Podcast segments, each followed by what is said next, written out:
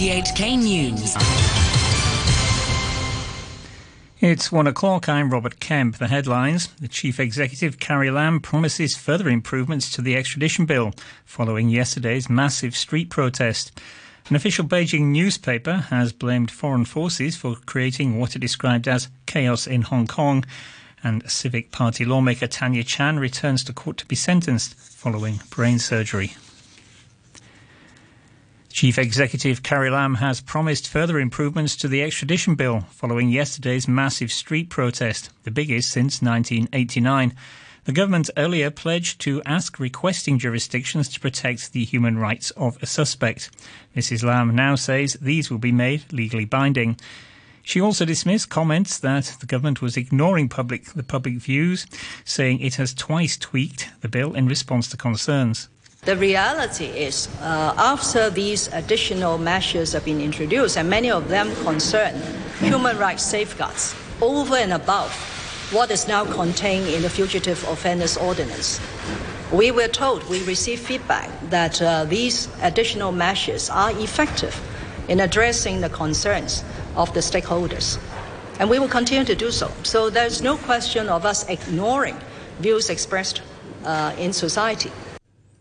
Mrs. Lam also dismissed calls for her resignation, saying she spent every moment of her time working for the benefit of Hong Kong and will continue to do so. I will continue to do this uh, in my utmost uh, ability and to address the issues and concerns of Hong Kong people, especially at a time when our economy is going to undergo some very severe challenges because of the external uncertainties. I think it is all the more important for us to have a stable team to rise to the challenges and to resolve many of the difficult areas that we are going to face. Earlier, the Chief Secretary Matthew Cheung expressed regret that a small number of people protesting against the government's extradition bill attempted to storm the LegCo building last night. The violent clashes followed a largely peaceful demonstration, with organisers estimating a million people joined the march from Causeway Bay to LegCo headquarters in Tamar. The last of the protesters were cleared from outside the old Wan Chai police station at around 6 a.m. So far, police have arrested seven men aged between 21 and 33. The Chief Secretary said the government respected the different views expressed over the bill, and amendments to it showed it was sincere in responding to people's concerns. Pan Democrat lawmaker Chu Hoi Dick says the government and not protesters should bear the responsibility for the clashes. It is the government tactics to shift the focus of the mass media to the clashes and uh, try to condemn activists for their actions. But the origin of the clashes crystal clear. It is because the government did not respond positively to protests uh, demand that caused the clashes afterwards. Mr. Chu also says discussions are underway with the march organisers, the Civil Human Rights Front, over staging further protests.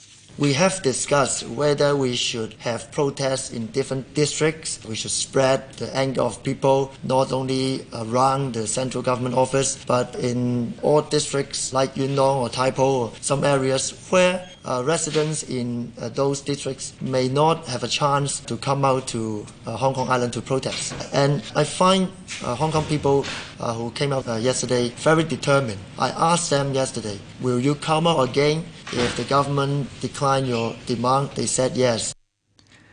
An official Beijing newspaper has blamed foreign forces intent on hurting China for creating what it described as chaos in Hong Kong over the extradition bill. In an editorial, the China Daily said the law was much needed. Is the BBC's Stephen McDonnell in Beijing. For the most part, official media on mainland China has ignored a massive protest in Hong Kong against plans to permit extradition to face Chinese courts controlled by the Communist Party. However, in an editorial, the English language China Daily has blamed foreign forces for the unrest. Some Hong Kong residents have been hoodwinked by the opposition camp and their foreign allies, it said, adding that they wanted to hurt China by trying to create havoc in Hong Kong. The last governor of Hong Kong, Lord Patten, believes the new extradition law would be in breach of promises made by Beijing ahead of the handover more than two decades ago. I think it's the most serious challenge to the uh, autonomy of Hong Kong and to the rule of law in Hong Kong since we left in 1997. And it flatly goes against all the promises that were made about guaranteeing Hong Kong's local autonomy. Civic Party lawmaker Tanya Chan says she's still recovering from her brain surgery a month ago. She's to be sentenced today after being convicted in April on, of inciting others to commit public nuisance and inciting others to incite in relation to the 2014 pro democracy Occupy protest. Her sentencing was delayed after a life threatening brain tumour was found. Speaking before entering the court, Ms. Chan said she had double vision and needed help getting around. I need to be slow, and my main uh, impairment is uh, I've still got uh, double vision.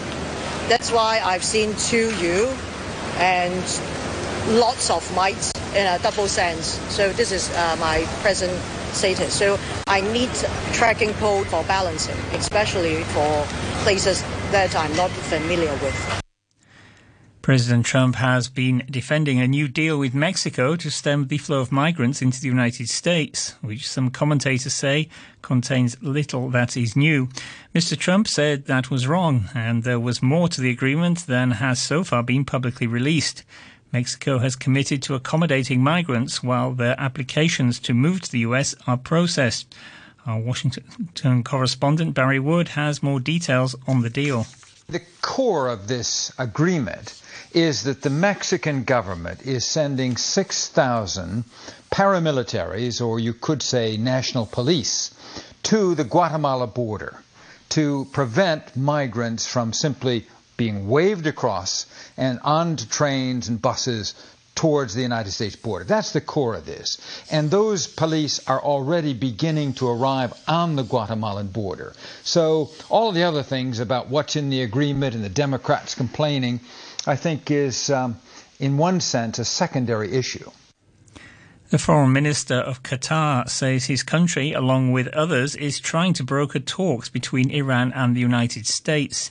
Sheikh Mohammed bin Abdul Rahman Al Thani called for a greater effort to open the door to dialogue, saying it cannot last forever like this. Here's the BBC's Lyse Doucet. Sheikh Mohammed said Qatar, along with other countries, was trying to bridge the gap between Iran and the United States. He pointed out that everyone says they don't want a war, but there needed to be more effort to try to open the door to dialogue. President Trump has said he wants to talk to Iran's president, but Iran says that can't happen, while the US, which pulled out of the nuclear deal last year, continues to impose crippling sanctions. Sheikh Mohammed said the region should try to forge a different stance, since, in his words, whether we like it or not, Iran is part of our region. Thousands of fishermen in Bangladesh have held a protest over a two month fishing ban in the Bay of Bengal. They blocked traffic on the country's biggest highway. Is the BBC's Ambarasan Ethirajan. Police said the fishermen's protest caused a huge traffic jam and several kilometers of tailback on the road linking the capital Dhaka with the coastal city of Chittagong. They dispersed after officials promised to help. The Bangladeshi government announced a 65-day fishing ban last month, aiming to replenish stocks. But fishermen say the ban, the longest so far, is driving them out of business. The Bangladesh Navy and Coast Guard vessels have been patrolling the zone to enforce the ban. The government says it will provide free rice for nearly half a million families of badly affected fishermen. Scientists in Britain and Australia say they can improve the health of people who go to bed very late by shifting their body clock. As the BBC's James Gallagher. The study looked at 21 people who were regularly going to bed after 2am. They were instructed to get up and go to bed at the same times every day, do so hours earlier than usual, get loads of sunlight in the morning, and have fixed meal times. On average, people shifted their body clocks two hours earlier, were getting the same total shut eye, but were reporting lower levels of sleepiness, stress, and depression. The researchers said their methods may seem like obvious advice for good sleep hygiene but they were surprised how effective such relatively simple strategies were. Business news and official data shows China's exports beat gloomy forecasts to rebound in May, though imports sank more than expected. Customs data showed Chinese exports bounced back to rise 1.1% last month after falling 2.7% in April. Imports plummeted 8.5% after rising 4% in April. The trade surplus surged to 41.7 billion US dollars in May compared to 13.8 billion the previous month. Two major American companies, the weapons manufacturer Raytheon and the aeronautics equipment maker United Technologies, have agreed to merge their aerospace businesses, creating an enterprise worth more than 100 billion US dollars. Raytheon is best known for its Patriot air defense systems and Tomahawk cruise missiles. United Technologies is famous for its Pratt & Whitney engines. William Hartung is a defense analyst at the Center for International Policy. Raytheon wants to diversify, and United Technologies has quite a bit of commercial business in the aerospace sector. I think also companies like Lockheed Martin and Boeing, uh, just by their sheer size, have more lobbying clout. They have more to support because of their geographic reach. So I think it also puts them in a better position politically and, and just in terms of the kind of market they're in, where politics and influence are very important. Financial leaders of the G20 have for the first time discussed the threat of aging populations to the health of the global economy. Japan's finance minister said if aging impacted a country before it became wealthy, it was impossible to solve the problem. Japan's population has the world's highest percentage of elderly people, though many other countries, including China and Spain, are also grappling with shrinking birth rates. Short time ago, the Hang Seng Index was at 27,528. That's 558 points up on the previous close. Turnover stands at $52 billion. Currencies, US dollar is trading at 108.52 yen. Euro stands at 1 US dollar and 13 cents. The pound is worth 9 Hong Kong dollars and 97 cents. Sport now, and here's Richard Pine. We start with tennis, and Rafael Nadal has claimed yet another French Open title. That's a record extending 12th at Roland Garros and an 18th Grand Slam crown in all. Nadal defeated the Austrian Dominic Thiem in the final in four sets to claim the title for the third year in a row. Nadal says his victory is very special and paid tribute to his opponent. First thing that I want to say is uh, congrats to Dominic, and uh, I feel sorry because he deserved it here too. No? So I, I really hope that he will have the chance to win in the future. He has an unbelievable intensity, unbelievable passion for this sport, and he's a very big hard worker now. So I just want to encourage him for the future. In Formula One, it proved to be a highly controversial Canadian Grand Prix. Ferrari's Sebastian Vettel was first over the line, but given a five second penalty for a driving offence. And that handed the race victory to the world champion Lewis Hamilton in the Mercedes. The BBC's Jack Nicholls has details. An incredibly controversial Canadian Grand Prix saw Sebastian Vettel take the checkered flag on the road, but a five second penalty for impeding Lewis Hamilton after Vettel had gone off, skated back across the circuit, and almost put the British driver in the wall meant that Hamilton it is who takes the 25 points for the victory. That extends his lead massively over his teammate Valtteri Bottas, who could only finish fourth, but conversations about Vettel's penalty will run and run. In World Cup cricket, India put up a tidy display to beat holders Australia by 36 runs in the biggest match of the tournament so far. Cricket commentator Sunir Chowdhury says India were always in command. Well, if I were to put it down in one statement, I think they outbatted, outbowled, and outfielded the Aussies. Right from the time Rohit Sharma was dropped very early by uh, Nathan Coulter-Nile to Shikhar Dhawan scoring a century, Virat Kohli's uh, calculated half century, and Hardik Pandya's late assault, the batting did their bit to score 352. And then it was a matter of the bowlers ensuring that they weren't very extravagant in their defense of that score, which they managed with some ease thanks to Bhuvneshwar Kumar, Jasprit Bumrah, and Chahal. So I think uh, Uh, it was it was a comprehensive performance. In ice hockey, the Stanley Cup final is heading to Game 7.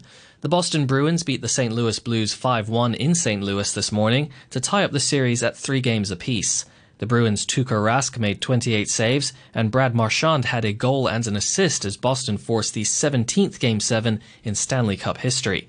The deciding Game 7 takes place in Boston on Thursday morning Hong Kong time. And finally, in golf, Rory McIlroy has won the Canadian Open, closing with a 9 under 61 for a seven shot victory. McIlroy started the day in a three way tie for the lead, but putted five birdies in the first seven holes to pull away. It's his 16th PGA Tour victory and 25th win worldwide, and he's hoping to ride that momentum into the US Open next week at Pebble Beach. And that's your look at sport. And to end the news, the top story is once again Chief Executive Carrie Lam promises further improvements to the extradition bill following yesterday's massive street protest. An official Beijing newspaper has blamed foreign forces for creating what it described as chaos in Hong Kong.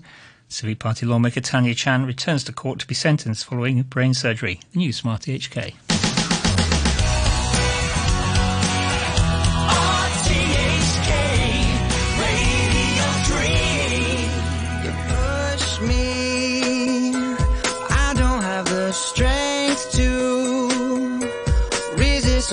Control